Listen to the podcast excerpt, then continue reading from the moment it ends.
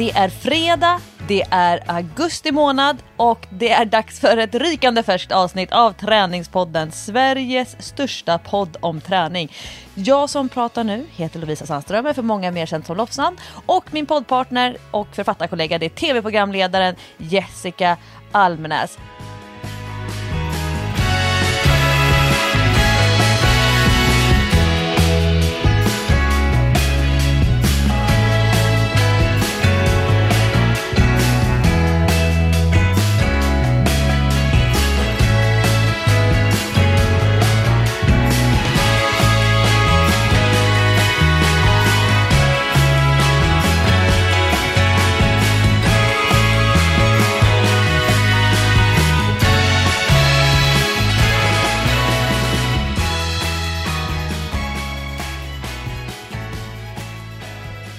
Jag kan säga att jag har hållit mig inne typ hela dagen. Så att det är klockan på ringning för att hinna träna på morgonen innan Armageddon bröt loss med sju helsikes blixt, åsk och regn och väder. Hur är det hos dig, Jessica, i, inne i Stockholm? Jag som är ute på landet vid havet. Ja, jag kan säga, Lovisa, att det är lika mycket skitväder här i Stockholm. eh, men jag har varit så otroligt effektiv idag. Det här är ju... Det här är ju min nya medicin. Alltså jag får så fruktansvärt mycket gjort på dagarna. Så att jag var igång redan klockan åtta i morse. åtta låg jag på naprapatens bänk och fick en genomgång av kroppen. Väldigt välbehövligt, eftersom jag inte har varit hos henne på hela sommaren. Eh, och det märktes både här och var. Klockan nio femton så klev jag in på ett nytt gym som jag inte har varit på innan. Jag har ju kort på den stora kedjan, du vet. Och jag har ett sånt där kort som man får träna på vilket gym man vill i hela Sverige. Eller hela Norden, tror jag faktiskt. Så då, då låg det här gymmet i närheten och jag skulle ändå gå och vaccinera mig klockan tio. Så då tänkte jag, ja ah, men då går jag och tränar lite. Och det var ett jättebra gym faktiskt. De hade jättemycket roliga grejer. Sportpalatset tror jag det heter, vid, vid Sankt Eriksbron. Så det var skoj. Det är alltid kul att träna på nytt gym. Ibland blir det ju en tråkig upplevelse för man tänker mitt eget gym är mycket bättre, och ibland blir man så här, ja ah, men det här var inte så dumt. Se på lite andra människor, lite andra grejer, man blir lite inspirerad av det. Det är lite spännande att gå runt och se, ja vad finns det för maskin här då? Och här finns ett sånt här rum. Men du vet, det var ju typ tre våningar med, med massa träningsprylar, olika grejer. Vad kul. Jag, jag blev så förvånad i morse. För jag vaknade av mig själv, jag blev inte alls väckt. Jag vaknade av mig själv halv sju och hade klockan på sju. Så jag så här låg och liksom tänkte så här, ja, men jag måste smsa Jessica om fråga om vi kan podda idag. Så då, jag måste vänta en stund, jag måste vänta en stund. Och sen när klockan typ var typ kvart över sju, då tänkte jag så här, men nu, nu är det tillräckligt sent för att smsa. Och så fick jag svar direkt. Ja, men jag var ju vaken, jag vaknade av mig själv tjugosju.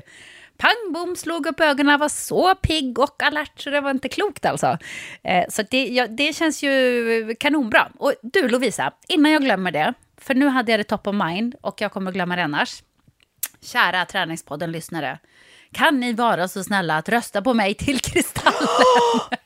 It's that time of year. Igen. Jag vet, man får rösta till den åtta. Så det betyder att ni har fyra dagar på er och man får rösta flera gånger så att ni kan rösta. Ni kan ju rösta en gång varje dag, det vore ju toppen tycker jag. Och då är adressen kanal fem med en femma, kanal fem kristallen punkt se och gärna på något av mina program. Och det är inte så att jag för en sekund inbillar mig att jag kommer att bli eh, Kanal fems nominerade, eftersom i min kategori så finns både Jonna Lundell eh, och Bianca Ingrosso som har en komma sex miljoner följare som hon har uppmuntrat att rösta. Så att jag fattar liksom att det är dödsdömt. Men det är ju viktigt ändå att ens chefer ser att man får lite röster. Att det finns någon som gillar den där ute. Till exempel Träningspodden-lyssnarna. Ja, du, du har också en stor fanbase, Jessica.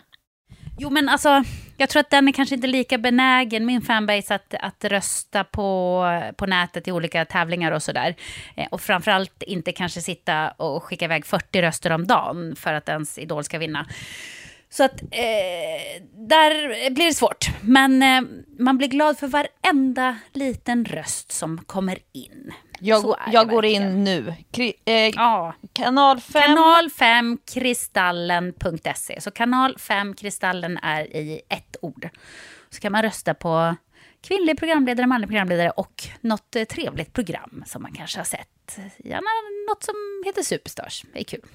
Nu, nu har jag röstat. Ja, men vad snäll du är, Lovisa. Tack. Vad skönt. Det är ju den tiden på året och då måste man liksom uppmuntra till röstning. Tyvärr kommer jag ju att missa Kristallen i år. Det är ju lite deppigt faktiskt. För då är jag ute på resa någonstans.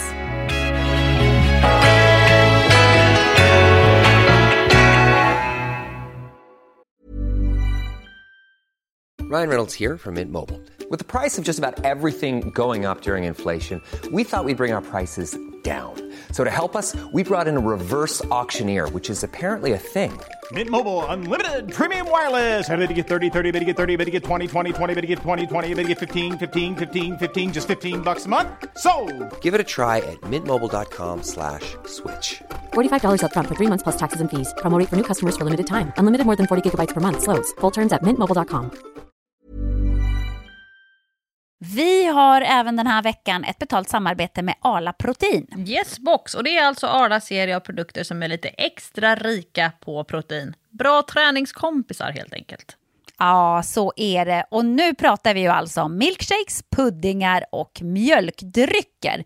Det här är goda produkter med minst tjugo gram protein per produkt, men med låg fetthalt och dessutom låg halt av laktos eller ingen alls. Det finns till exempel en supergod proteinshake med jordgubb hallonsmak och en smarrig salted caramel proteinpudding med magnesium, men har inget tillsatt socker, färgämnen eller konserveringsmedel. Mums!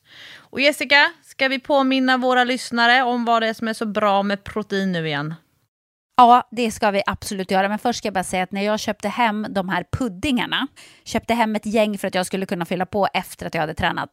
Jaha, nej, det fanns ju inga kvar när jag hade tränat, för de hade barnen ätit upp. Så goda var de, uppenbarligen. Men protein då, det är ju kroppens byggstenar och det behöver vi för att kunna bygga upp våra celler. Alla människor behöver protein, vare sig man tränar eller inte. Men eftersom muskler huvudsakligen består av protein så är ju protein kanske lite extra i fokus för våra poddlyssnare, det vill säga alla de som tränar.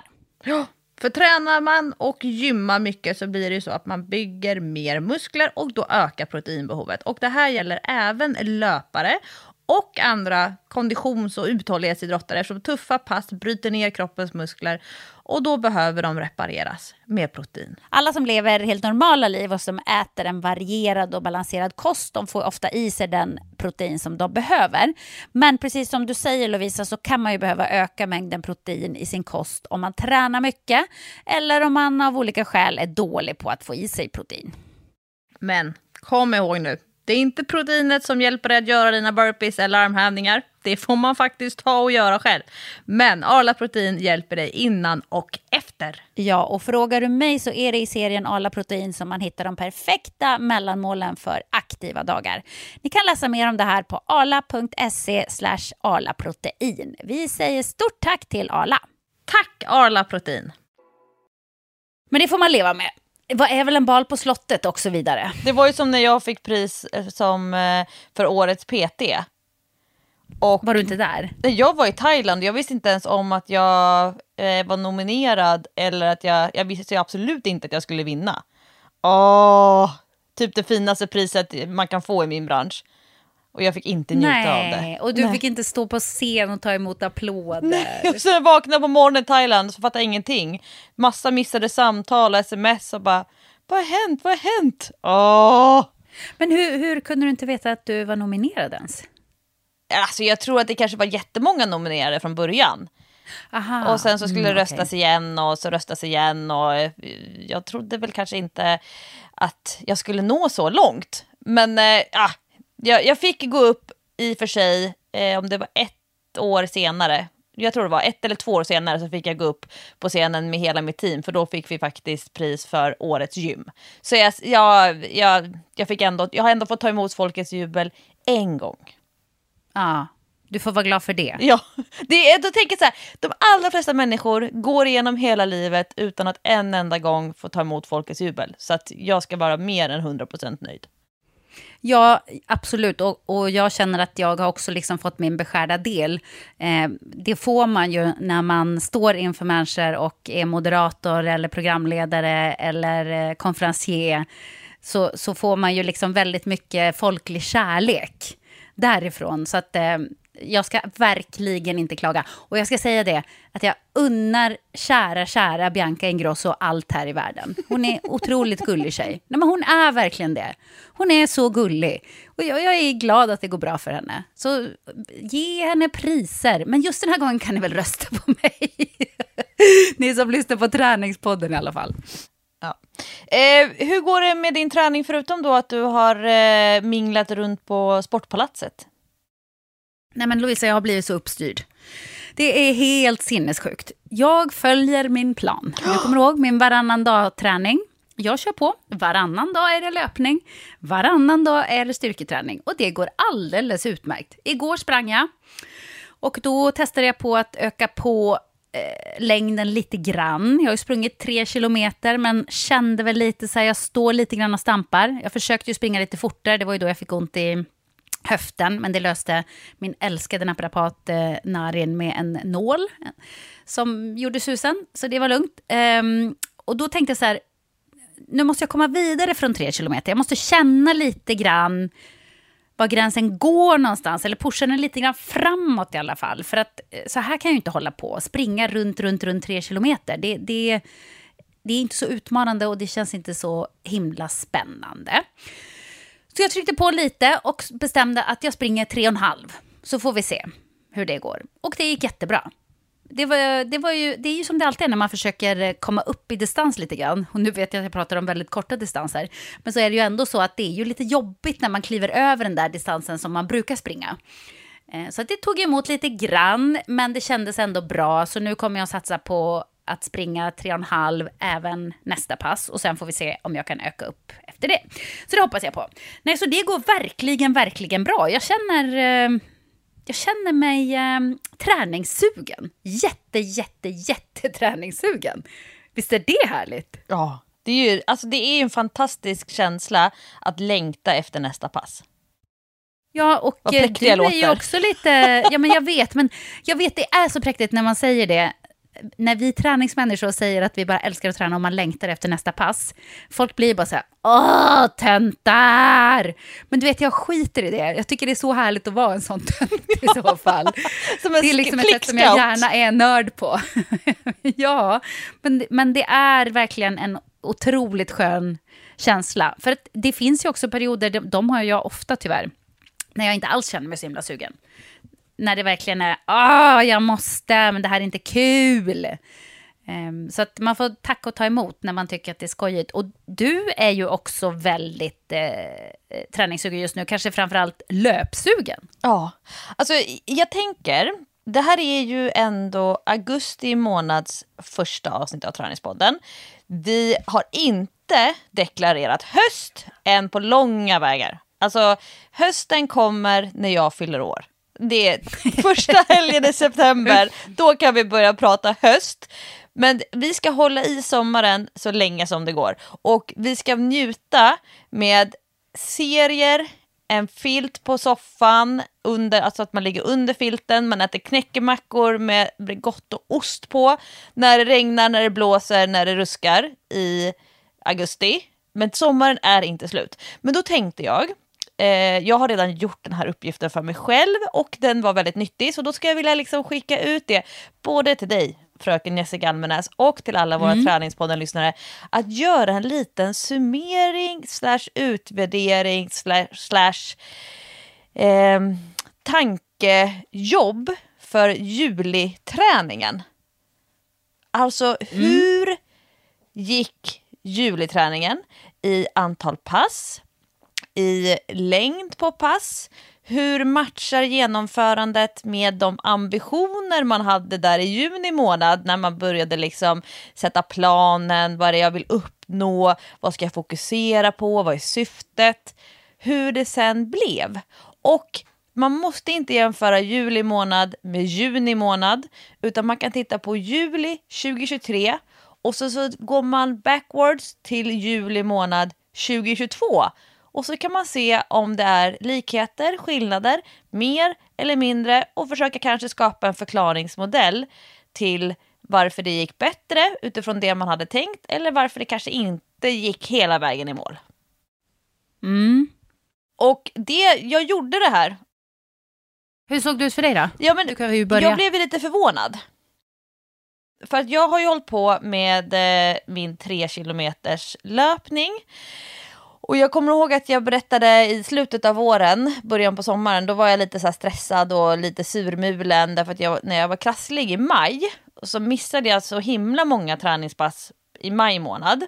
Det var inte, jag var inte nöjd och glad, men jag kunde också hitta så här förklaringsmodeller till, eller förklaringar, väldigt simplifierat, till varför jag kände mig lite nedstämd, kände mig trött och så här, ja men, jag kände mig inte hundra. Och då så tänkte jag så här, ja men okej, det är inte konstigt, jag låg nerbäddad flera dagar, jag hade liksom var krasslig, jag hade ont i halsen.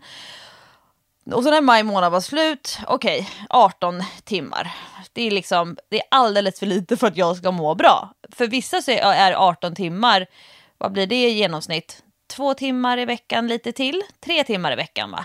Och för en vanlig motionär mitt i livet så kanske det är dröm, alltså drömmånad att få till tre timmar i veckan i genomsnitt. Men, ja, det blir ju tre, nästan fyra till och med, ja, i månaden.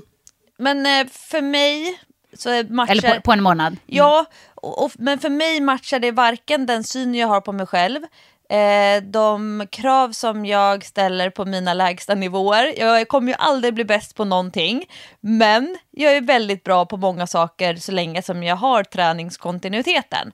Och då visste jag så här, men juni månad, det kommer ändå bli bättre, och det blev det. Då gick jag upp på trettiofyra timmar. Så det var nästan en fördubbling eh, av antal det timmar. Det var lite skillnad, ja. Ja, men då ska man komma ihåg att jag eh, loggar och reggar alla mina cykelpass. Även när det är så här, att transportera mig mellan hemmet och gymmet. Då, okay. då, mm. De sex minuterna som det tar att cykla det, då får jag det som träning. Men jag trycker också lite på. Jag cyklar typ alltid i träningskläder. Men... Och nu är ju det att eh, början på augusti, när vi spelar in det här, så är det, är det sista dagen i juli. Och då ligger jag på lite lägre än vad jag trodde när månaden skulle börja. Men ändå, när jag jämför med juli månad förra året, högre på nästan tjugotre timmar träning. Och jag ser, det här gör mig väldigt glad, att jag har sprungit sextiosex kilometer. Och då har jag i princip bara sprungit tre kilometer här, tre kilometer där. Tre kilometer här, tre kilometer där. Och ett par lite längre pass. Och jag är jättenöjd. Jag har inte varit inne i gymmet en enda gång. Jag håller mig borta från inomhusträning på sommaren. Men jag har ändå eh, styrketränat sex timmar i juli. Totalt tio tillfällen som jag har varit ombytt i träningskläder och startat klockan. Genomsnittspass på mina sommarstyrkepass är, eller tid, genomsnittstid, trettiofem minuter. Det är det här jag menar med att sommarträningen för mig, styrka, det är chop, chop, chop, chop. Ganska intensivt, inte så långa pass. Jag pallar inte de här sextio till sjuttio minuterna. Så jag ligger högre än juli förra äh, året. Ehm. Och jag har med hjälp av mina tre kilometers pass fått både en högre total volym, antal pass, eh, fler kilometer än vad jag nog hade planerat. När man tänker sig i början av sommaren, innan jag fick det här uppenbarelsen från eh, Gud, eh, att jag skulle köra tre kilometer. Och jag hade ett svinbra finalpass på löpningen för juli månad som jag kommer dela med mig av lite senare. Eh, men där är jag jättenöjd med juli månad. Kunnat kombinera familj med träning, mina uppdrag i Kanotförbundet, Sixtens stora S M-tävling. Eh, ja, men jag, jag känner att det här var en riktigt bra träningsmånad för mig. Och Jessica, om du då som också älskar att regga och logga passen, vad händer med din eh, träningsapp när du öppnar den och börjar titta? Ja, alltså nu försöker jag hitta här hur jag ska ta reda på detta i min telefon, och jag eh, lyckas inte riktigt lösa det. Fitnessappen, den här med alla cirklar, är den som du ska öppna? Just det, just det. Heter den fitness? Ja, det gör den. Titta. Och sen eh, scrolla ner till träningar och klicka på visa mer. Och det här är alltså för alla som använder Apple Watch eller klocka som går att synka med träningsappen i iPhone. Ja, titta där. Annars får man köra Garmin-appen eller Polar-appen eller vad man nu... Alla varumärken är ju bra varumärken när det handlar om träning. Ja, jag har, in, jag har inte tränat mycket juli månad, det ska gudarna veta. Oh my god. Man kan ju gå tillbaka här till juli tjugohundratjugotvå. Jag älskar sånt där. Alltså jag älskar statistik. Jag får nästan rysningar nu när du börjar scrolla. Vem som helst som lånar ut sin träningsapp till mig. Alltså gud, det är så stor kärleksförklaring. Och man får titta och grotta ner sig. Mm, men vet du vad, jag kan inte ha satt på klockan på alla mina träningar som jag gjorde i juli förra året. För att, nu ska vi se hur många dagar är det. Här står det att jag har tränat tjugo timmar och nitton minuter. Eh, vad blir det då? För jag, jag vill minnas att jag tränade ganska mycket förra juli. Jo, du hade jag inte minnas... klockan på när du eh, spelade basket. Nej, men jag körde ju inte basket i juli förra året. Och red, red gjorde jag inte heller i juli. Men däremot så var jag ju... Eh, startskottet för min julimånad som jag var riktigt nöjd med förra året, det var när vi åkte till Grekland i början av juli. Och Patrik var ju då väldigt inne på att han skulle komma i form, så han skulle ju springa sina intervaller varje dag. Just. Och det betydde att vi bytte en timme var eh, under dagen. Så att vi, han fick en timme på gymmet och så passade jag Sam, och så fick jag en timme på gymmet och så passade han Sam. Så att det var ju skitbra för mig, för då kom jag också igång verkligen. Jag körde ju väldigt mycket styrketräning då faktiskt, och hans eh, intervaller, för jag kunde ju givetvis inte bara göra en sak. Så att jag körde ju liksom både och varje dag, styrketräning och intervall. Och sen höll jag i det där ganska bra när jag kom hem. För att jag minns när vi började podda i augusti att jag ändå var ganska nöjd med hur min träningssommar hade varit. Det kändes rätt bra faktiskt. Eh, så att jag tycker att det låter som lite lite timmar, men du vet på juli det här året så har jag ju bara typ, nu ska vi se, nu ska vi se. Men tolv timmar. Det är inte mycket. Nej, men det är bättre än sex. Alltså, ja, timmar. Eh, ja, absolut. Eh, tolv timmar, men jag har ju i och för sig... Jag var ju sjuk nästan hela juli. Jag var ju sjuk fram till den tjugonde när vi kom hem från eh, Portugal. Så att om jag då har tränat tolv timmar sedan den tjugonde... så är ju det ändå ganska bra. Det är ungefär en timme om dagen. Ja, det är jättebra. Det är, det här, det är, så, det är så här man ska tänka. Man ska liksom leta efter alla bra grejer man gör. Ja, exakt. För att om jag bara hade sett det så här, backa tillbaka bandet och bara, vad, tolv timmar, skämtar du med mig? Det var ingen bra månad. Alltså jag tycker att jag ska träna lite mer än tolv timmar på en månad, absolut. Men eh, nu när jag tänker på att det är ju faktiskt bara elva dagar som de där tolv timmarna har gjorts på, så blir det ju något annat. Ja, du ser. Ja, ja, ja jag vet. Och jag känner ju verkligen att nu är jag igång. Så att, och det här är ju bra. För att nu går jag ändå ur juli med en bra känsla. Om, jag, om det hade varit tvärtom, så att jag hade kunnat träna i början av juli och sen blivit sjuk, då hade jag ju gått ur juli med en känsla att fy Fabian vad det här har gått dåligt. Usch vad pissigt. Men det gör jag ju inte nu, nu fast jag har missat det. en månadsträning. Ja, men nu vände jag på det och det kändes ju ganska bra. Men vad kul, nu, jag blev ju lite fast här nu i det här scrollandet på mina träningstimmar. Så det där ska man ju gå in och kolla på när vi har lagt på här, Lovisa. Jajamän. Det var spännande. Mm. Eh, men får jag berätta om eh, mitt finalpass på eh, julimånaden? Ja, kör. Var det idag då? Sista mm, dagen? Nej, eh, idag tyvärr så har jag skjutit upp ett styrkepass jag ska köra med hantlar. Så det kommer behöva bli, och nu är klockan halv fem. Uff, det är min typ sämsta träningstid. Det är efter klockan fem. Så, mm. Nu har jag hamnat i den situationen. Men aldrig skjuta upp har vi ju sagt, Lovisa. Alltså, det är inte en chans att jag skulle ta hantlarna och köra. Jag, jag inbillar mig ju också att om blixten slår ner i en hantel, alltså då blir det inga fler avsnitt av Träningspodden. Nej, nej, och jag nej, kan se framför mig tidningsartiklarna. Åh herregud. Rubrikerna. Åh herregud. Nej men du skulle bli en meme tyvärr. Ja. Fast det skulle vara så otroligt sorgligt så skulle det, det, skulle, det skulle inte vara kul. Men nej, usch. Som den influencer som jag är så hade jag ju såklart stått och filmat medan jag tränade så att hela den här dödsolyckan skulle fångas på film och bli nej, men viral. Usch.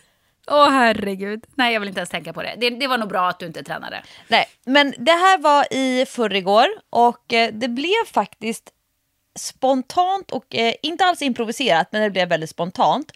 Och ibland så tänker jag att det är som de bästa hemmafesterna eller de bästa på den tiden som jag hängde på nattklubb. Det var när man hade som lägst förväntningar och inte eh, är så himla peppad. Det är de mm. festerna som blir de allra bästa. Verkligen. Ja, där håller jag med dig hundra procent. Ja, men det börjar med att man så här, kompisar kommer över och så fikar man lite grann. Och sen så blir det så här, men ska vi inte stanna kvar och köra grillning? Och så tänder, sätter man på grillen och sen så bara eskalerar det och så blir det svinroligt. Och det här var en sån dag. Jag höll på att säga, den började klockan sju på morgonen. Som alla dina dagar. Så långt ska vi inte gå. Nej, men eh, Baxter eh, har tre fotbollskupper den här sommaren. Alltså, herregud vad vi blir ruinerade. Alltså, oj! Det är, ja, det är dyrt faktiskt med kupper. Det är dyrt med kupper. Och de, hans fotbollsledare, hans fotbollstränare, de lägger så fruktansvärt mycket tid på det här. Det är, ja. alltså, jag är så be, alltså, jag beundrar dem. Och de klagar inte en enda gång. De är alltid glada. glada. De säger också, Lovisa, det här är tjugofyra sju. Alltså det är åka mm. på cup med, med fotbollskillar tolv tretton år. Um, man får nog sätta sig ner och meditera för att palla det. Men inför varje fotbollscup, nu är det då dags för cup nummer tre. Den startar idag när det här poddavsnittet släpps. Då är det i Nyköping, Nikopia-kupp. Och inför varje kupp så har han fått ett eh, träningsprogram. Så det istället för att de ska kalla till massa träningar och att alla ska befinna sig i Stockholm så får de träningsprogram som de ska göra var de än befinner sig. Jag har kompisar som vars barn håller på med lagidrott och när de ska åka på kupp då kan de ha liksom eh, tre, fyra dagar av att liksom spela tillsammans. Och då blir det så här, för, för familjerna blir det väldigt upp shoppad sommar att man måste typ vara i stan för att barnet ska spela fotboll en timme tre dagar på raken. Mm, ja, verkligen. Och det är ju inte så nice. Och jag, jag tänker att om det ska vara långsiktigt och hållbart för en familj att ha barn som håller på med olika idrotter, då gillar jag det här konceptet att det ändå skickas ut träningsprogram. Eh, barnen rapporterar själva på sms eller i en WhatsApp-grupp att de har gjort övningarna och sen så ska det vara så pass lätta övningar att de går att göra i princip var som helst och då krävs det bara en plan gräsyta och antingen en vägg som kan få vara mål eller om man har ett riktigt fotbollsmål en boll och sen koner fast vi har inga koner med oss så då fick mina löparskor, tur att jag har så många, fick vara koner. Då åkte vi bort till en eh, fotbollsplan som, alltså det är typ, det är en äng som är uppklippt och så står det fotbollsmål. Så det är verkligen inget proffsgrej, men det är väldigt mysigt. Det var första gången som jag följde med där. Då så hade jag med mig en kettlebell, han körde sitt pass och bredvid så körde Hans och jag ett I go, you go pass. Vilket var så här bra för att Hans kunde ändå coacha Baxter i sina övningar, hålla koll på timern, intervallerna för honom och så kunde jag hålla koll på vårat pass. Och samtidigt då så eh, var Sixten eh, hemma i stugan med hunden Texas. För övrigt, jag ska bli mormor. Hallå? Nej! Nej men vad sjukt! Jag ska bli mormor! Min bästa löparkompis, hon kommer inte springa med mig någon mer den här sommaren och hösten. Oj, oj, oj. Ve- vet ni vem som är pappan? Ja, vi vet inte vad ni heter. Va? Vi har hört namnet en gång. Först, det skulle egentligen vara hans brorsa. Men så hade brorsan fått förhinder. Så då fick, fick lillebror kliva in. Och, nej, jag ska bli mormor nu i augusti tror jag. Men det, det är ingen gatukorsning. Det har inte hänt på landet nej, i alla fall. Att hon nej, kom hem och var nej. gravid plötsligt. Det här nej, det är tur. Crème de la crème valpar. Det här är typ det fin- de finaste valparna som Sverige kan ta fram bland jacklabradorer, har jag hört. Men, men, jag kan men vänta, ska, ska ni ha valpar? Nej. Du vet att det är som att nej. ha bebisar gånger nej. sjuttiotre. Fy fan, alltså nej, nej, nej, nej, nej. Absolut inte. Hans var ändå inne på det. Lovisa, förstår du att hon ska vara borta flera veckor från oss? Först så ska hon ju eh, boa in sig några veckor innan själva förlossningen, the delivery. Och sen så ska hon ju mm. vara med valparna pff, många veckor tills hon har tröttnat på dem och typ avvisar dem. Han bara, förstår du hur många veckor jag inte kommer få ha henne med mig? Eller hos mig? Och jag bara, Hans, alltså... valpar, det kommer vara kiss och bites överallt, de kommer pipa nej, nej, nej, nej, nej alltså, herregud, jag har fullt sjå med att själv få på mig kläder på morgonen, det kommer inte gå. Nej, men hon flyttar bort och sen så kan vi åka och hälsa på henne eh, fram till förlossningen ish, men sen så ska man ha, hon får vara i fred, då ska inte människor vara där och störa anknytningar. Gud, jag har läst så mycket på eh, hundsajten nu. Men de här valparna, de eh, ska bli assistanshundar. De ska bli samhällsarbetande hundar för eh, ledarhundar, diabeteshundar, autism, eh, allergihundar. Vad nu deras personlighet och egenskaper passar bra för. Så hennes hundar ska inte liksom hamna, hennes valpar ska inte hamna på liksom en eh, valpsäljningssida, utan de ska till fodervärd. Om det är någon som känner sig manad och vill vara fodervärd till en valp. Och sen efter typ något år när de börjar bli redo att börja tränas. Då ska de få eh, träna upp det som de har bra gener och personlighet för. Och sen så ska de få jobba. Mm. Ja, men jag har ingen springkompis med henne längre. Vilket är ju en väldigt stor del av min motivation. Alltså hon, hon, ska, ja. hon måste ändå röra på sig. Och nu är det mer så här... herregud, kan vi få bort henne från gräsmattan så att hon åtminstone kommer upp på grusvägen och rör sig lite grann. Hon har blivit så lat, äter så mycket. Och tuttarna bara som... tuttarna har blivit så stora. Jag frågade Hans, kommer brösten dra ihop sig sen när hon har, liksom, när hon har mjölkat klart de där valparna? Och, och han bara, drog dina bröst ihop sig? Jag bara, mm, ja, men de blir ju inte jättefasta efter det. Så att jag är lite så här, hur ska det gå när vi springer? Kommer bröstvårtorna ja. liksom... Ja, det blir lite senare. Hon, hon kommer att få lära sig hur det är att springa med stora bröst, helt enkelt. Det kan vara tungt. Ja, hon kommer få hamna på bootcamp sen när hon kommer hem och är redo att börja träna igen. Inga mer eh, slicka tallrikar och det ska tränas. Men... då hade, skulle Sixten egentligen ha ett kanotträningspass. Gud, det här blev ett väldigt långt sidospår. Men jag är så glad över att jag ska bli mormor. eh, men då... Eh, han skulle ha ett kanotträningspass. Och det är inte jag som gör hans träningsprogram. Utan det, har han, det är en annan kille som heter Nils som gör. Men jag coachar Sixten i de pass han ska göra. Blåste satans mycket. Alltså hela den här sommaren. Det är bara blåser och blåser och blåser.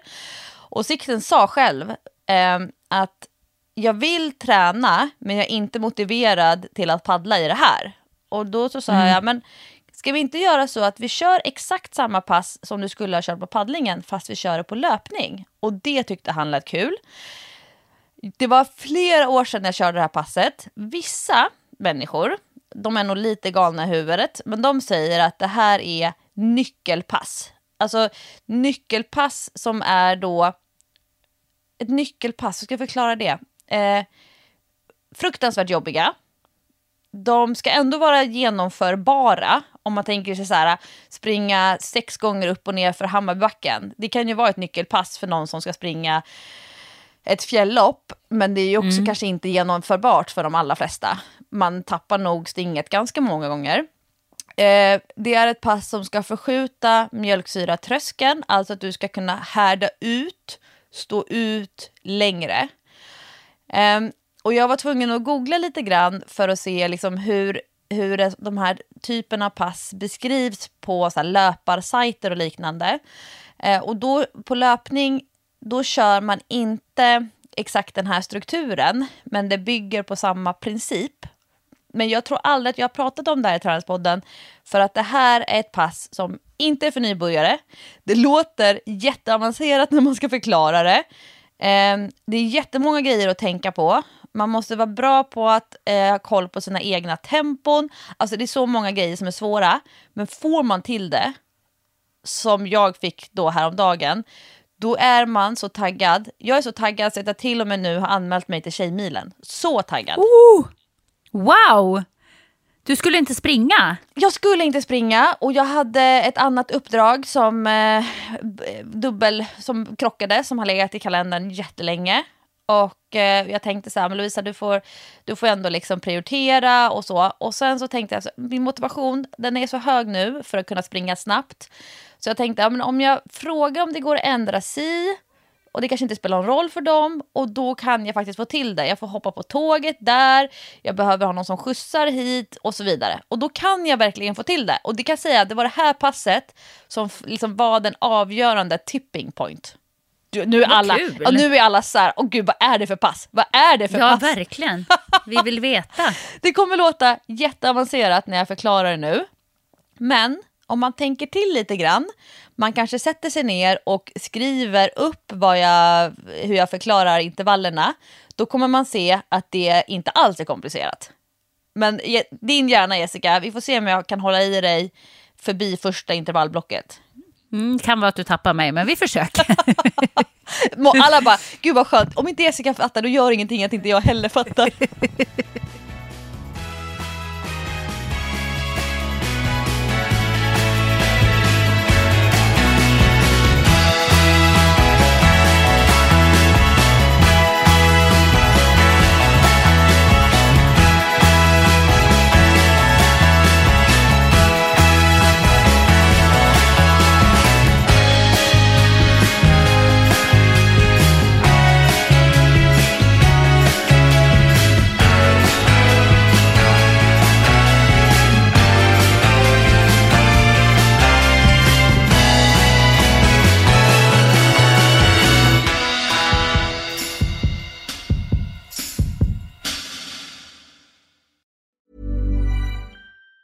If you thought the only way to get a more defined jawline with natural-looking results was through surgery, think again. Juvederm Volux X C is a non-surgical injectable gel filler that improves moderate to severe loss of jawline definition and can help you achieve natural-looking results with little downtime. Even better, this improved definition lasts up to one year with optimal treatment. No maintenance required. Improve jawline definition for a smooth, sculpted look with Juvederm Volux X C. For important safety information and to find a licensed specialist, visit Juvederm dot com. That's J U V E D E R M dot com. Not for people with severe allergic reactions, allergies to lidocaine, or the proteins used in Juvederm. Common side effects include injection site redness, swelling, pain, tenderness, firmness, lumps, bumps, bruising, discoloration, or itching. There's a risk of unintentional injection into a blood vessel, which can cause vision abnormalities, blindness, stroke, temporary scabs, or scarring. Talk to a licensed specialist to find out if it's right for you.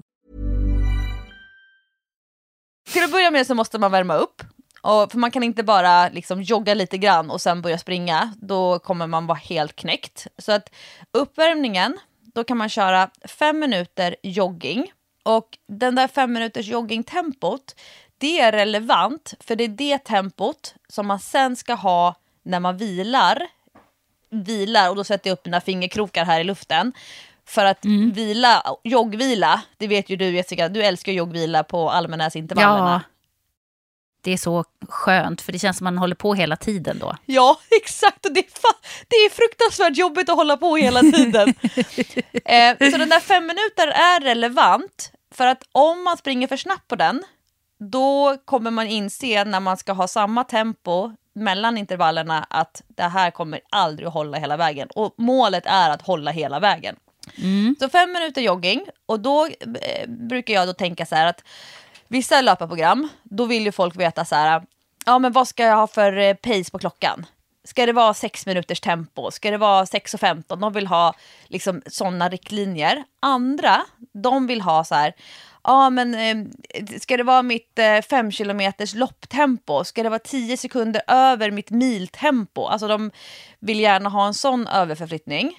Men jag bryter ner det till att du har fem farter. Ett, det är en väldigt långsam och lite slafsig jogg. Den är väldigt mm. passiv. Och två, ja. det är en aktiv jogg, men det är ändå en, ett tempo som du kan hålla i all evighet. Okej. Okay. Fem, mm. det är sprint. Okej. Okay. Så att det är ändå liksom relevant att ligga fem minuter i din fart tvåa. Sen vilar du en minut, och då kan du kanske knyta om skorna, ordna till spellistan, fixera, eller fixa sport-B H-bandet eller vad du nu vill göra. Sen joggar du lite snabbare, två plus i två minuter. Och sen har du en minut till att ladda på, och sen kan du köra tre gånger trettio sekunder i fart tre. Det är ändå liksom en aktiv löpning, men inte fart fyra. För fart fyra, det är den sen som du ska hålla i alla intervaller som kommer sen. Man mm, kan lägga okay. in fart fyra ungefär tjugo sekunder efter det. Testa fart fyra i tjugo sekunder. Okej, okay, hur rimligt känns det här? Och sen vilar man fyrtio sekunder, då blir det en hel minut. Och sen kan man testa igen. Nej, men det var nog lite långsamt. Eller nej, det var lite för snabbt. Och så testar man, är det här min fart fyra? Efter det, då är man redo. Och blocken blir kortare och kortare ju längre du kommer i passet. Vilan blir procentuellt sett längre och längre ju längre in i passet du kommer. Så ju tröttare du blir, desto mer vila får du. Men du ska springa samma tempo på alla intervaller från första till sista. Och det är det här som är den vanliga motionärens utmaning. För man går väldigt gärna ut lite för hårt. Och sen så mm. håller man inte det hela vägen. Och det var det som var, gav mig den stora tillfredsställelsen på passet. Att jag höll hela vägen. Första blocket.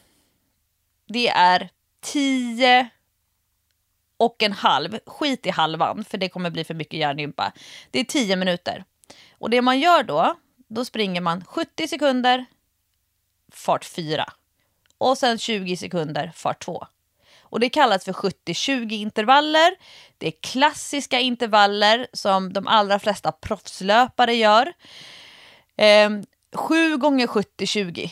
Och det blir då att man var nittionde sekund eller minut startar en ny intervall. Så startar man den första på noll noll. Vänta, vä- vänta, var nittionde sekund? Ja, eller vad sa du? sjuttio plus tjugo blir nittio sekunder. Ja, så en och en halv minut håller man på. Det är liksom en intervall, intervallen och vilan. Och sen börjar en ny. Yes. Ah, okay. Så då kan man tänka så här, sju gånger sjuttio tjugo, sju gånger en och en halv minut. Det blir ja. tio och en halv minut. Ja, men det låter jävligt jobbigt. Jävligt jobbigt. Och jag kan säga att vissa eh, av mina klienter, eh, och det här är säkert du också, dina liksom, löparkompisar och löparkonton som du följer och så, de gillar ju att lägga in intervaller i en klocka eller i en app i förväg. Så att klockan mm. ska pipa när du ska liksom, till och från olika tempon. Jag är inte särskilt stor fan av det. Um, jag tittar bara på tidtagaren på klockan. Mm, jag med. Och sen så hoppas jag att när jag för första gången kollar på klockan i en intervall att jag har passerat mer än hälften, eh, att jag inte har kollat på klockan för tidigt. För ofta är det så att jag ah. kollar på klockan för att jag är för trött. Ja, men det är ju det man gör. Det är ju där man ofta hamnar tyvärr. Men när man har gjort de här då, sju gånger sjuttio tjugo, då ska man ha haft samma tempo i alla sju sjuttio sekunders intervaller. Och bara det är ju liksom ett ganska köttigt block att eh, bita tag i. Man kan inte göra det här passet på löpband. För att på de här tjugo sekunderna så hinner du inte ner i fart två, din jogg, och sen upp. Nej, just det. Nej, det gör man inte. Löpa, eller eh, roddmaskin funkar. Eh, spinningcykel eller motionscykel funkar jättebra. Um, springa på asfalt, grus eller lättare terräng går ju också jättebra. Jag skulle inte köra här i liksom den knixigaste stigen. um, Elljusspår med lite barkunderlag funkar ju jättebra, men det får inte vara för mycket sten och rötter, för att man blir väldigt trött. Och då finns ju en risk att man gör en Jessica Almenäs och ramlar och ramlar mm. Efter det, då kommer den här enormt tillfredsställande tre minuters vilan. Och då får du gå Och du får stå och du får knyta om skorna och du får gå ut i skogen och kissa eller sätta dig och plocka lite hallon kanske längs med grusvägen. Du får göra vad du vill i tre minuter. Men sen är det påt igen. Och då är det sju intervaller igen. Men det är sextio sekunder springa, fart fyra, och trettio mm. sekunder fart två. Så man liksom flyttar över tio sekunder till, från aktivt till joggvilan. Så sju gånger sextio, ja. trettio. Och då blir det också start var nittionde sekund. Just det, det är fortfarande lika lång tid som du håller på med ett set, om man säger. Ja, och konsten mm. eh, är ju att försöka fortsätta springa lika snabbt som du eh, med stort självförtroende startade första blocket. Men kanske inte snabbare, därför att det är ett ganska långt pass. Så när man har gjort sju gånger sextio trettio och sen får man tre minuters vila igen. Och då känner man ändå så här, okej, okay, nu har jag ändå gjort de två köttigaste blocken, tio minuters blocken. Då kommer sju gånger fyrtio tjugo. Alltså springa fart fyra mm. i fyrtio. Och sen jogga i tjugo. Så då blir det bara eh, sju minuter på, på tredje ah, blocket. Då jobbar du en minut med eh, intervallen och vilan. Yes.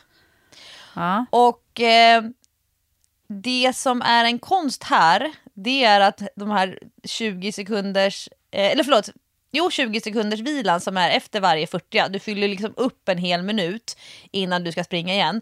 Det är att du vill gärna gå ner i fart ett på den joggen. Alltså det var flera gånger det jag så här eh, avstannade efter fyrtio sekunders hård löpning och bara äh, nu skulle jag så gärna vilja köra en passiv, långsam, lugn jogg. Mm-mm. Icke sen icke. Hade du liksom en riktig fart två på uppvärmningen och i första blocket, ja, då ska du liksom du ska hålla den, för det är det som är syftet med de här intervallerna. Det är att vilan, inte den här tre minuters vilan utan den här joggvilan som man inte upplever mm. som återhämtning, det, den är så pass kort hela tiden så pulsen kommer inte att hinna sjunka. Du kommer springa jättefort din fart fyra. Men pulsen kommer vara kvar där uppe under de här korta pauserna där du joggar fart två. Så att när man tittar sen på ens pulsdata, om man jobbar med sånt från handled eller från pulsband, så kommer man se att man har tillbringat väldigt många minuter i de högsta pulszonerna. Och det är det som många vanliga motionärer har svårt. Det är ju att liksom få upp pulsen och ligga kvar där. För att få upp pulsen högt, fine. Det krävs lite pannben. Men sen att orka ligga kvar och jobba, det är ju det som är själva liksom förskjuta mjölksyratröskeln. Att göra sig själv tåligare, uthålligare i det här obekväma pulsintervallen. Um, Och jag hör nu när jag förklarar att det låter väldigt knepigt och komplext. Men det här kanske kan vara ett nyckelpass för någon som inte har vågat springa den här typen av intervaller förut. Så jag kanske kan liksom få med några stycken på att prova passet. Sen har man ju tre minuters vila igen. Och sen kommer sju gånger trettio trettio. Åh! Springa snabbt trettio. Jogga fart två trettio. Då har man alltså lika lång jogg som man har sprungit snabbt. Det var så skönt. Det tar också bara sju minuter. Och sen avslutar man efter tre minuters vila sju gånger femton femton. Då blir det alltså femton sekunder springa snabbt, femton sekunder jogga, sju gånger. Ta tre och en halv minut. Piece of cake. Alltså när man är klar, man är on top of the world om man har lyckats pricka farten. Man anmälde sig till och med till Tjejmilen. Det var så kul. Och nu kommer jag inte säga att det här passet vill jag göra snart igen, för att det var jättejobbigt. Och jag vill så här behålla och konservera den här känslan av att göra någonting som är jättejobbigt men ändå känna att man är kapabel. Att man har kapacitet. Kan du känna igen det från träningspass du har gjort genom åren? Att det finns pass där man känner så här, det här var apajobbigt, men jag klarade det. Ja, gud ja. Många, många, många pass är det ju så, tycker jag. Alltså det är belöningen man får när man har skött sin träning ordentligt och, och följt ett program och sådär. Att man får ju den känslan mycket oftare än om man bara tränar helt planlöst. Men det är ju en jätteskön känsla. Dock tänker jag att det här kanske inte är ett pass... Du säger att du, du, du vill inte göra det snart igen, men det kanske inte heller är ett pass man ska göra jätteofta, eller? Nej, jag tror att... Eh... nyckelpass, eh, alltså när man pratar om nyckelpass så kan man ju se det som att okej, det är pass du måste göra för att kunna tillgodogöra dig liksom all konditionsträning, att det är viktiga pass, du måste ha nyckeln. Men jag kan ju se det som coach som ju också gillar och uppskattar att köra de pass som jag ger till, till mina klienter. Det är att ett sånt här pass kan vara en nyckel till andra sorters pass. Att inse att man faktiskt kan pressa sig lite hårdare än vad man kanske tror. Att man för en gångs skull kanske kan komma upp i ett lite mer aktivt och eh, aggressivt löpsteg än vad man aldrig gör om man bara joggar. Um, många kan ju ha väldigt bra självförtroende på löpband och att man gärna springer liksom snabbt på löpband, att det känns tryggt, men man har inte alls samma tryck när man springer utomhus på asfalt eller grusväg eller i elljusspåret. Så det kan ju vara ett nyckelpass till att öppna upp fler sidor hos sig själv, um, men också, och det här blev jag lite förvånad över, när jag stängde av klockan, då hade vi sprungit över tio kilometer. Oj! Och det trodde jag inte. Jag trodde inte att vi skulle nå över tio kilometer. Um, och det som jag var så stolt över mig själv, och det är väl det här jag liksom vill förmedla till andra, att försöka hitta de passen som um, visar vilken kapacitet du faktiskt har i positiv bemärkelse. Jag minns när jag hade kört eh, Lofsdalen Epic i april månad, när jag körde längdåkningstävling med proffsen. Ja. Och då när jag tittade på min puls efteråt så blev jag så förvånad över att jag hade lyckats ligga så högt så himla länge. För att jag har inte riktigt den bilden av mig själv. Jag brukar få håll om jag ligger för högt. Jag brukar... Eh, känna mig lite deppig och nedstämd om jag hamnar liksom med för hög intensitet. Det är därför jag gillar Almenäs intervaller så mycket. För att man alltid håller liksom geisten och peppen inom sig själv så hög. Tabata intervaller på löpan kan ju vara samma sak. Och när jag tittade sen på min pulsdata, alltså nu, jag är ju väldigt inne på statistik just nu, men då hade just jag... Just nu? Ja, men det var ju no, men för några år sedan så då pallade jag ju inte. Alltså jag hade verkligen inte det utrymmet, vad heter det, sån här attention span mm. eh, för det. Men då, hade, då när jag tittade, då hade jag tjugofyra minuter i högsta pulszonen, puls fem, pulszon fem, arton minuter i pulszon fyra. Och det är fruktansvärt mycket för att vara jag på löpning. Som, som jag pratade om för någon vecka sedan i Träningspodden, är van vid att känna mig tung i benen, låren, få håll, måste stanna och ta en bild till Instagram. Alltså, och sen bara känna så här, men wow, tänk att jag kan göra såna här kapacitetspass och min pulskurva, alltså herregud, den är så snygg. Den, alltså jag, den är så sexig. Jag går igång på den. Så jag var tvungen att dela den med mina eh, konditionsexpertskompisar. Och då fick jag applåder tillbaka för att eh, jag hade lyckats göra den så snygg. Så det kan man ju se som en liten prestigegrej. Men eh, så det är ett nyckelpass som jag gärna eh, skickar vidare. Men med stora förbehåll. Det låter ganska avancerat. Du måste träna på att springa snabbt många gånger. Eh, och du måste fundera över hur du ska hålla koll på alla intervallerna. Men jag tror, Jessica, att du blir lite sugen på att testa åtminstone det första blocket. sju gånger sjuttio tjugo. Erkänn. Jag blev jättesugen. Jag tror att jag ska testa. Eh, jag springer ju helst intervaller på löpan som du vet. För att jag tycker det är lättare att hålla farten då. Men, eh, men det här kan ju vara något jag kan prova. Dock kan jag ju inte springa så långt som det blev för dig. Så att, eh, jag får kanske hålla mig till första blocket då. Ja, och det var, det var, det jag, var där jag hamnade eh, när jag började googla eh, sådana här typer av intervaller. Och då är det många som skriver att man ska köra sju gånger sjuttio tjugo med tre minuters vila, tre block.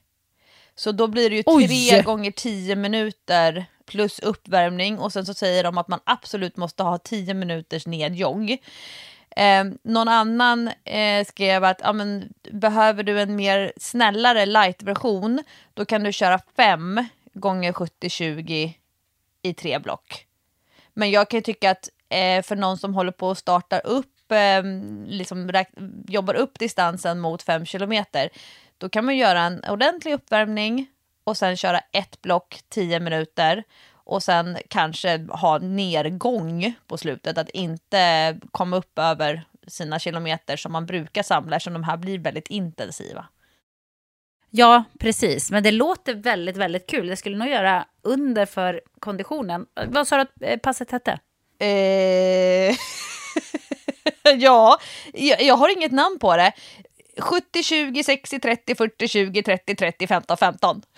Ja, för folk kommer inte att komma ihåg det här. Man får, då får man bara googla nyckelpass då, då helt enkelt, eller vad? Nyckelpasslöpning. Jag, jag kan, jag lägger ut det på min Instagram. Eh, vi, vi kanske skriver det i avsnittsbeskrivningen bara som en liten längst ner. Folk kommer inte fatta någonting förrän de har lyssnat på avsnittet. Men sjuttio tjugo intervaller, eh, det kan man söka på. Då hittar man hur många artiklar som helst om sjuttio tjugo intervaller.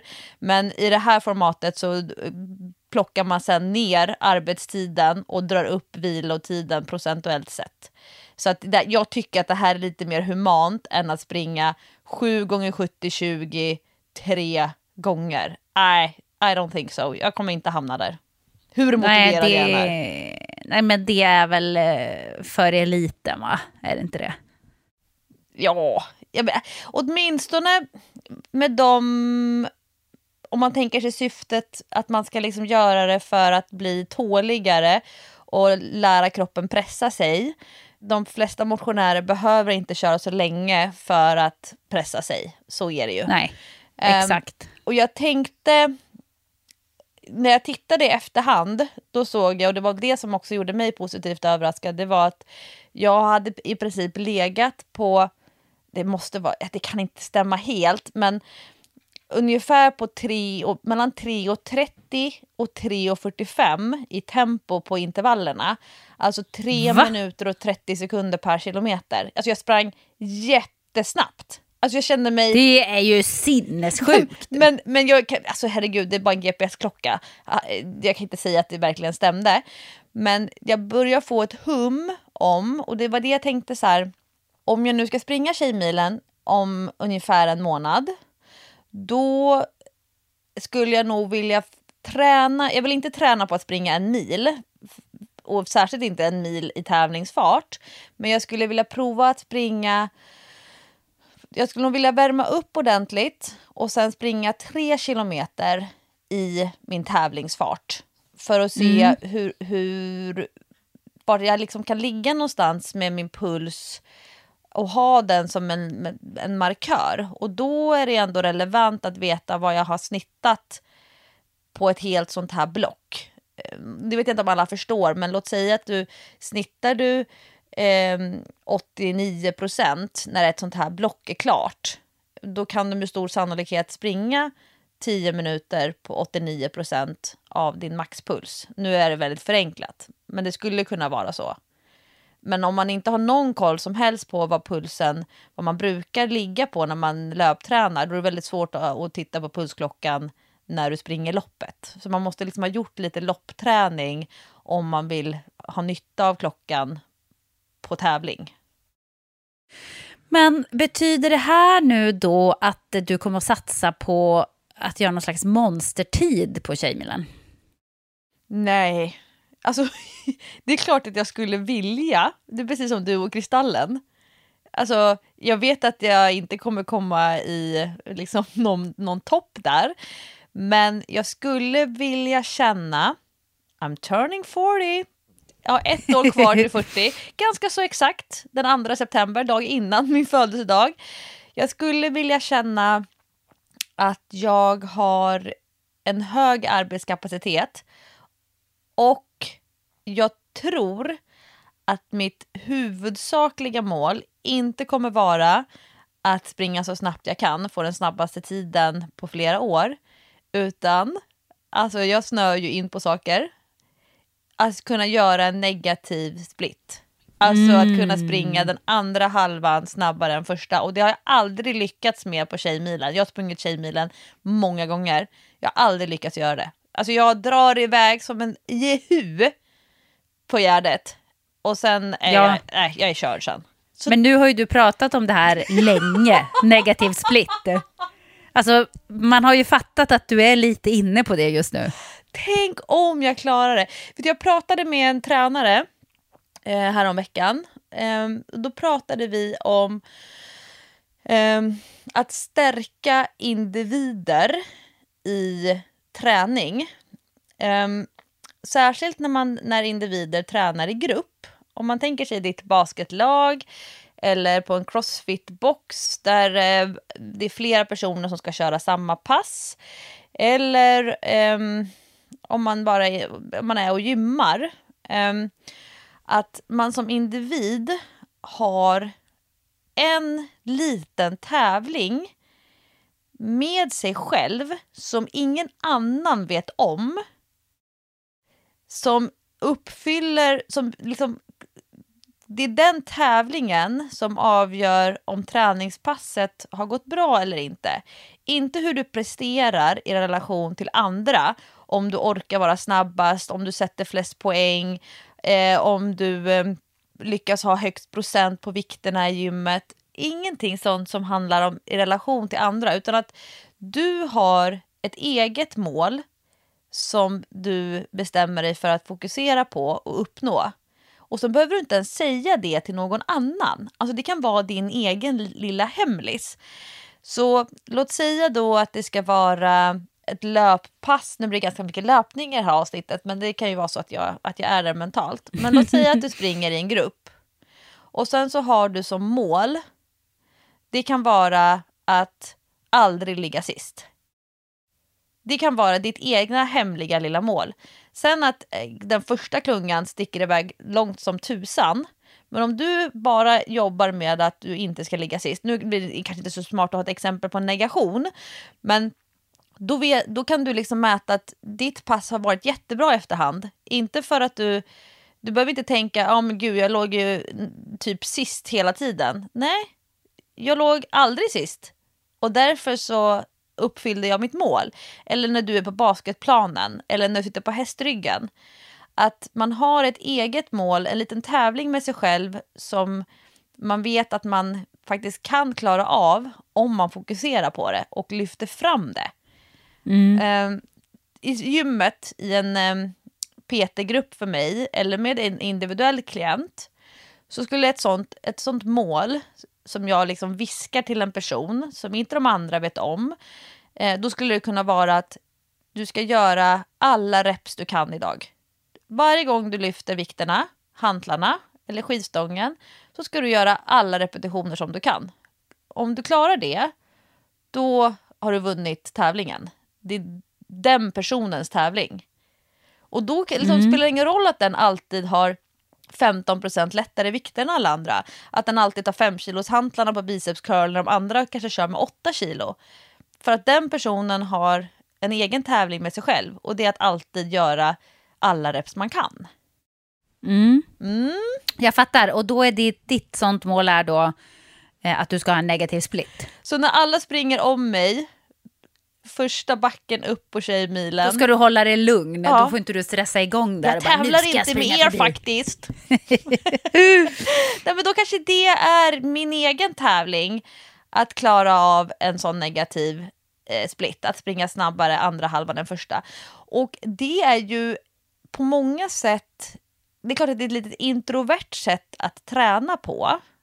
Eh, Men det kan ju också då på individnivå ge den tillfredsställelsen som behövs för att vilja mer, för att känna att man är kompetent och kapabel, trots att alla andra är mer erfarna, trots att alla andra är bättre, trots att alla andra är snabbare eller starkare. När man inser då att men jag tävlar inte mot dem. jag har min egen tävling och för mig är det viktigt att, och så har man bestämt en sak som man vill fokusera på. Det kan jag tänka mig, du Jessica, eh, efter att du ramlade av hästen, att de första passen som du körde efter det, då hade ju du din egen lilla tävling med dig själv, fast du har inte tänkt på det på samma sätt. Mm.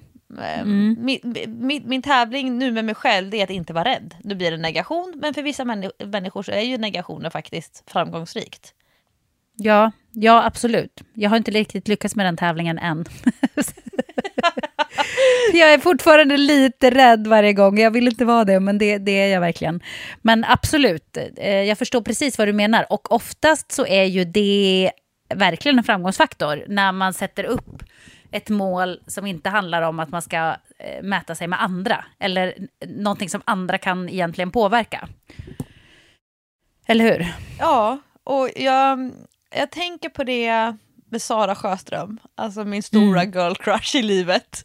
Alltså jag ja, hon är har, otrolig. har jublat så mycket eh, senaste veckan när hon har simmat, och jag har tittat på intervjuer och jag har kollat på simlopp, och jag läste någonting om antalet, dels antalet nationer som har försökt utmana Sara från hennes första mästerskap till det senaste V M.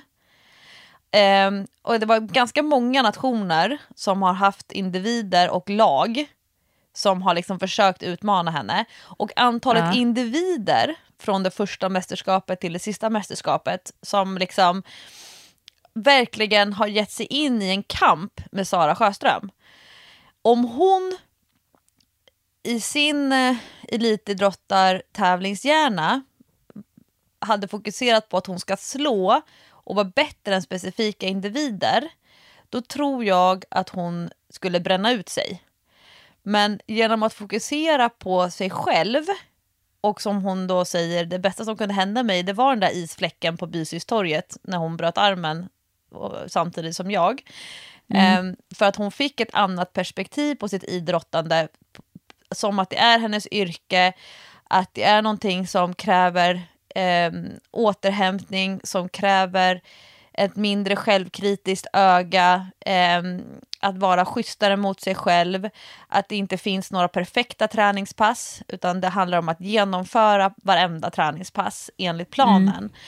Mm. Eh, och jag tror att det är jobbigt att gå genom livet och hela tiden tänka att man ska vara bättre än eh, Britt-Marie. Jag ska, jag ska minsann vara eh, snabbare än Ylva. Och då menar jag liksom på jobbet, eh, i kompisgänget. Jag ska vara gladare än henne. Jag ska vara mer social än den där personen. Jag ska träna mer än den där personen. Att man hela tiden fokuserar på att göra bättre eller mer än, än någon annan person, jämfört med att rikta in fokuset på sig själv. Och för att det ska vara hållbart, de människor som ofta liksom, jag tänker på det liksom i, i en kompisgäng, och liksom vissa anstränger sig så kopiöst över att vara roligast, gladast, dra igång eh, på diskussionerna, vara i centrum, och, vi, och många andra liksom backar och förminskas och förminskar sig själva, och så går de från festen eller fikan eller träffen och känner sig bara, gud, jag, som en, jag har ingenting att komma med. Fast det kanske i själva verket har varit så att den personen har haft jättemeningsfulla samtal med en person bredvid sig, och har lyckats, lyckats ställa tre frågor och fått svar och fått följdfrågor tillbaka, men man har inte stått i centrum. Alltså att det handlar lite grann om var man lägger sitt fokus, och de här som har stått i centrum, de kanske åker hem och är helt slut över att de har, för att de helt enkelt har bara eh, hållit show, hållit lådan. Eh, ser du människotypen framför dig, du som är H S P, Jessica? Absolut, för att jag var den där människotypen förut. Det var jätteviktigt för mig att ta hand om stämningen. Alltså jag såg det alltid som min uppgift att eh, starta samtal, driva konversationer, vara rolig, skämta, ofta på min egen bekostnad, ofta utlämna för mycket om mig själv för att eh, alla skulle känna sig bekväma och sådär. Så jag har absolut varit den personen, och det är så fruktansvärt dränerande. Alltså man blir så otroligt trött av det. Så nu har jag liksom klivit ur det sociala lite grann. Jag är ju ganska folkskygg nu för tiden. Men eh, när jag är på events och sånt så känner jag...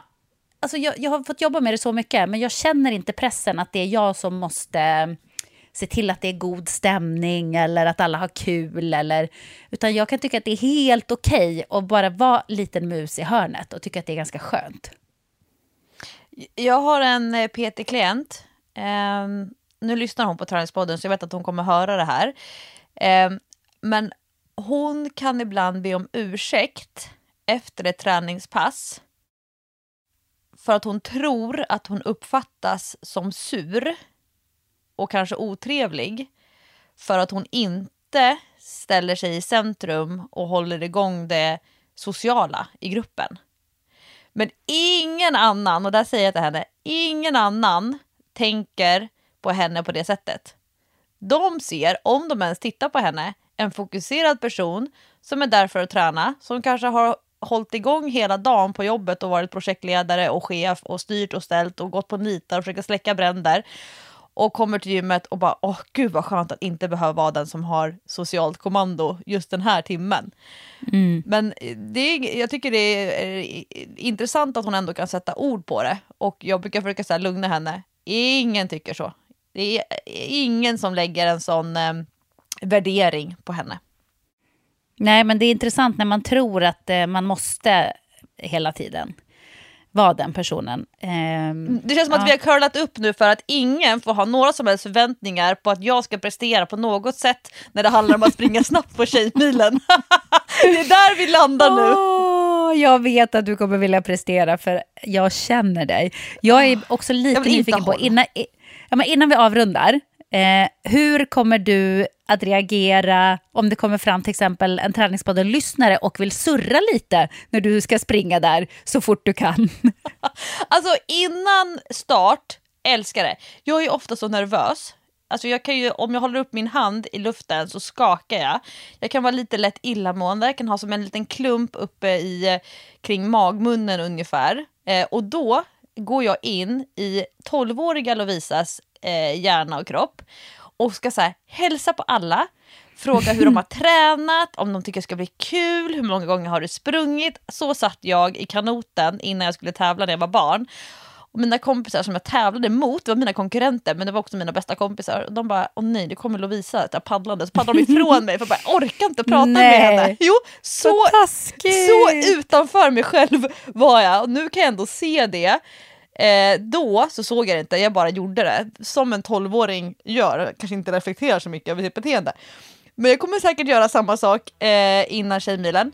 Jag hoppas att jag inte kommer bli omsprungen av så många sista fem kilometerna. Jag hoppas ju att alla som springer om mig, de gör den första femman. Och då får man jättegärna göra en ryggdunkning. Och man får jättegärna, när man inser att man har passerat mig, vända sig om och säga hej Lovisa, eller hej Lofsan. Och då kommer det säkert vara några stycken som pekar på hörlurarna och säger, jag lyssnar på er just nu, jag lyssnar på Träningspodden. För vi har varit med under många Tjejmilen, har jag fått höra. Eh... Men det vore nice om ingen spurtar om mig på slutet. Då skickar jag ut ett krokben och fäller dem. Hör ni det nu, alla ni som lyssnar på Träningspodden? Ni får inte springa om mig. Gud, du sätter som press på dig själv nu när du har pratat så mycket om detta. Alla kommer att spana efter dig och se hur du beter dig. Ja, jag måste välja outfit. Jag måste välja skor. Nåla upp eh, nummerlappen. Och ställa mig i bajamajakön. Gud, nu kommer mina loppnerver. En månad innan. Oj, oj, oj, det är inte bra.